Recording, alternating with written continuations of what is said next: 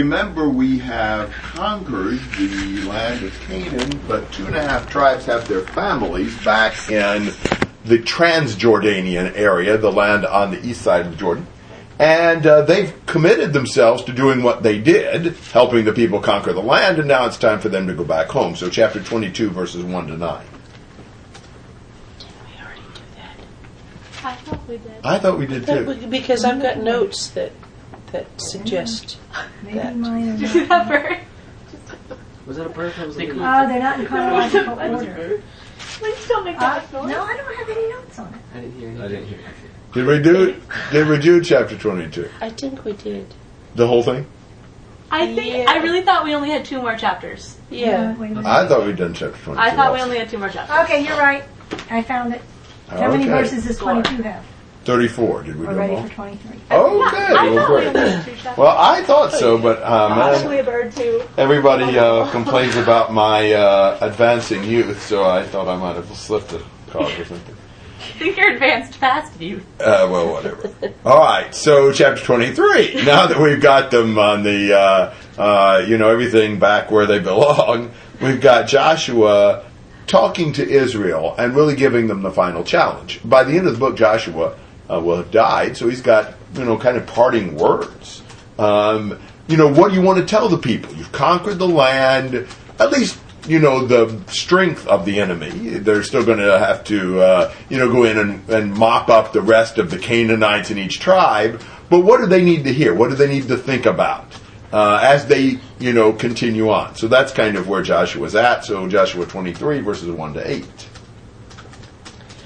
Now it came about after many days when the Lord had given rest to Israel from all their enemies on every side, and Joshua was, Joshua was old, advanced in years, that Joshua called for all Israel, for their elders and their heads and their judges and their officers, and said to them, I am old, advanced in years, and you have seen all that the Lord your God has done to all these nations because of you, for the Lord your God is he who has been fighting for you.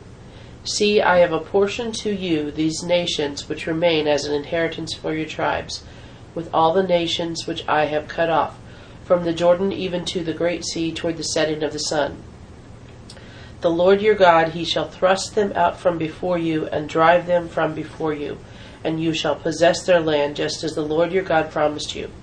Be very firm then to keep and do all that is written in the book of the law of Moses, so that you may not turn aside from it to the right hand or to the left, in order that you may not associate with these nations, these which remain among you, or mention the name of their gods, or make anyone swear by them, or serve them, or bow down to them.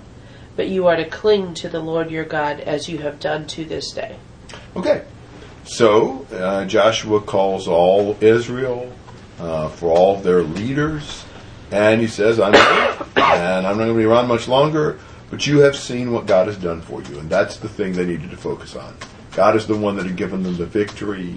He had, um, you know, delivered the the land into their hand." Well, if God has been fighting for them, they need to have God remaining with them. He's the key for their success.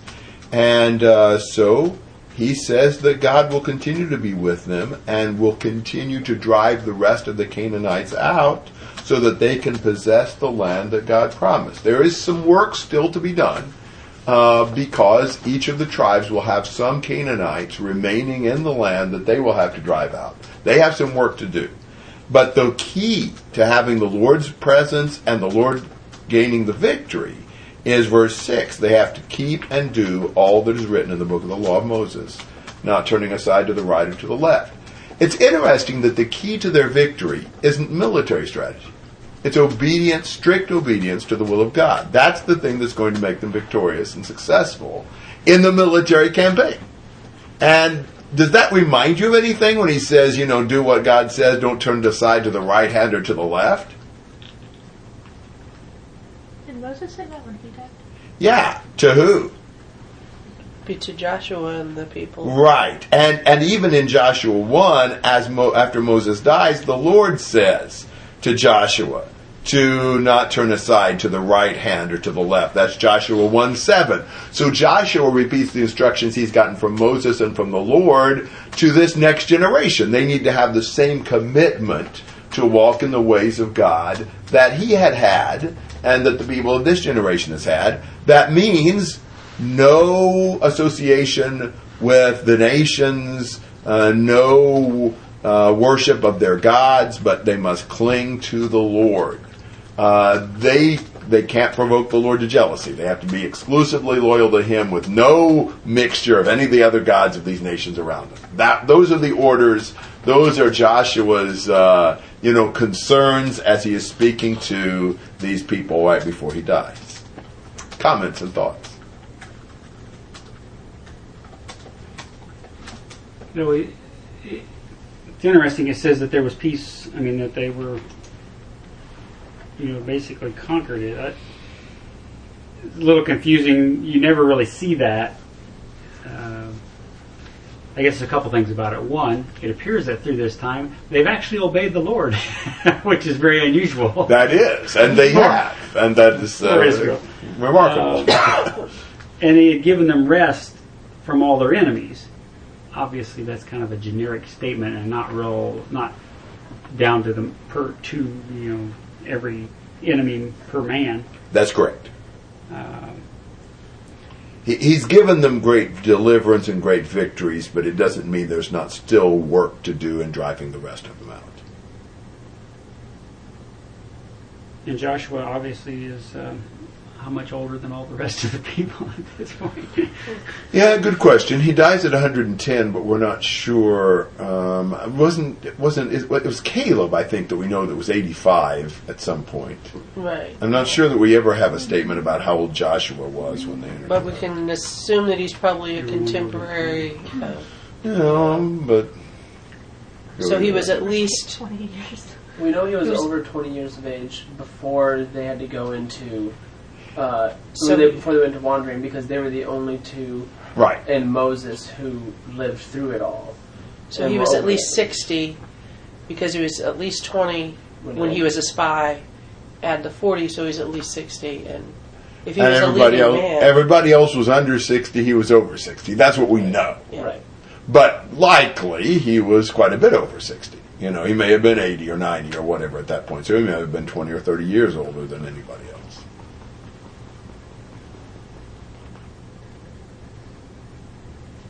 Other thoughts? Something else I thought of, um, how he's, you know, how you said he's warning them not to stray um, to the left or right of what of what they're supposed to be doing, and um, and the comment was made that apparently they've been doing things right uh, throughout this time of conquest, and if you kind of think about that in a more now type of translated, um, how we're serving the Lord and how He and how we're winning battles or losing battles.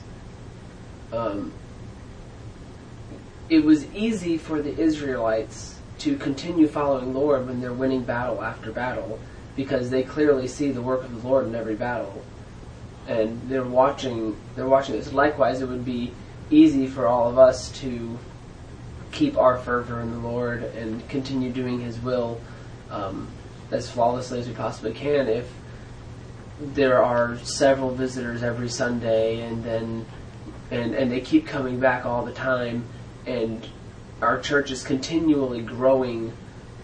You know, consistently to the to the extent that you know we're having to like start sending people out to make other congregations. Um, but since we don't see that all the time, there are it's it's easy for us to kind of sit back and become lax in what we do because it seems it almost seems like we've gotten to the point where there's not many other people out there who want to hear this. Discouraging circumstances can uh, dismotivate us from following the Lord. Sometimes success can make us uh, overconfident and relaxed too. You know, the devil can use any circumstance, Yeah. but we have need to have the commitment. If if we're down or if we're up, we serve the Lord. But that's a good point. That is something that you know discourages us sometimes. So would this have been the transition from from them fighting as a complete nation to where now they're fighting as individual tribes? I think so. Yeah.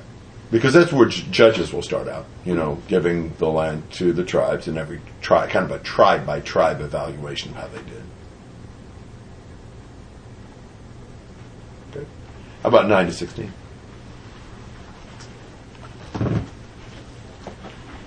For the Lord has driven out great and strong nations from before you, and as for you, no man has stood before you to this day. One of your men puts to, fi- to flight a thousand. For the Lord your God is he who fights for you, just as he promised you. So take diligent heed to yourselves to love the Lord your God.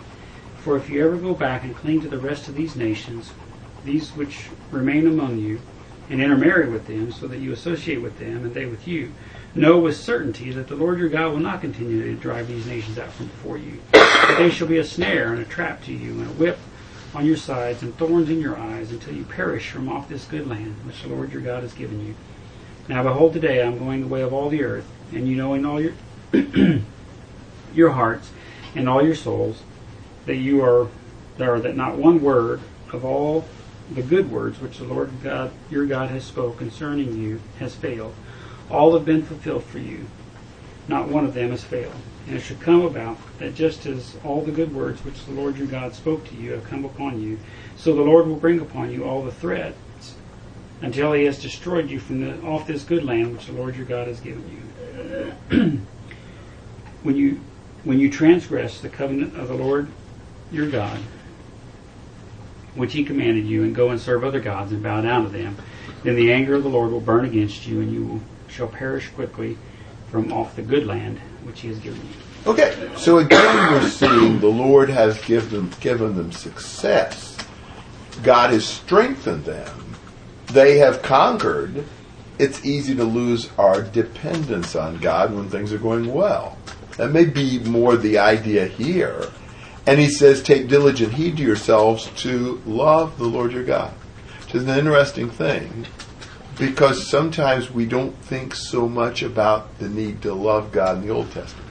But really, if you start looking at Deuteronomy, you see that all over the place. You see that here. God wanted them not just to do some things, He wanted them to truly love God. He wanted a close relationship with His people. You know, He wanted them to be devoted to Him because of all the great things He had done for them. And so He says, really, really take diligent heed to love the Lord your God.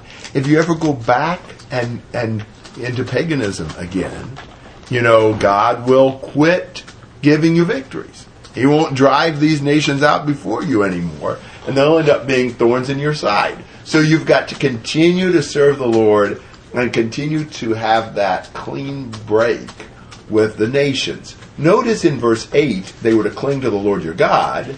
In verse 12, they were not to cling to the rest of these nations. You know, you, you have, you cling to one or the other. You know, and if you cling to God, then you're not supposed to cling to the, the nations. It would be like, you know, running around on your, your husband or whatever. And so, just as they needed to be faithful to conquer, so they need to be faithful to continue to drive them out. Now, he says, you think about in verse 14 how God had fulfilled every word he spoke to bless them. You know, the, all that God said has been fulfilled. He, there, he hasn't reneged on any promise he gave them for blessing. But just like God would fulfill his promises to bless, God is just as reliable to fulfill his threats to punish if they are unfaithful. You know, and and you know, God God is uh, is reliable. He's true to his wor- word, whether his word is a word of blessing or a word of punishment.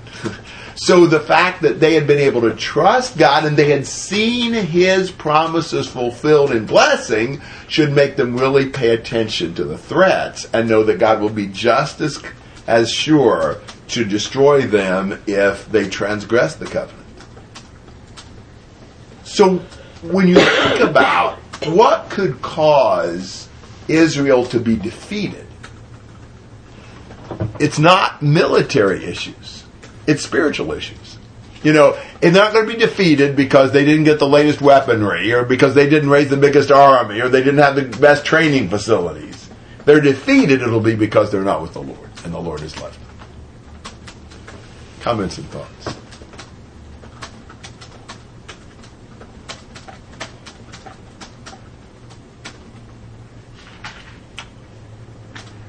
Chapter 24 he uh, brings the people together again and he reviews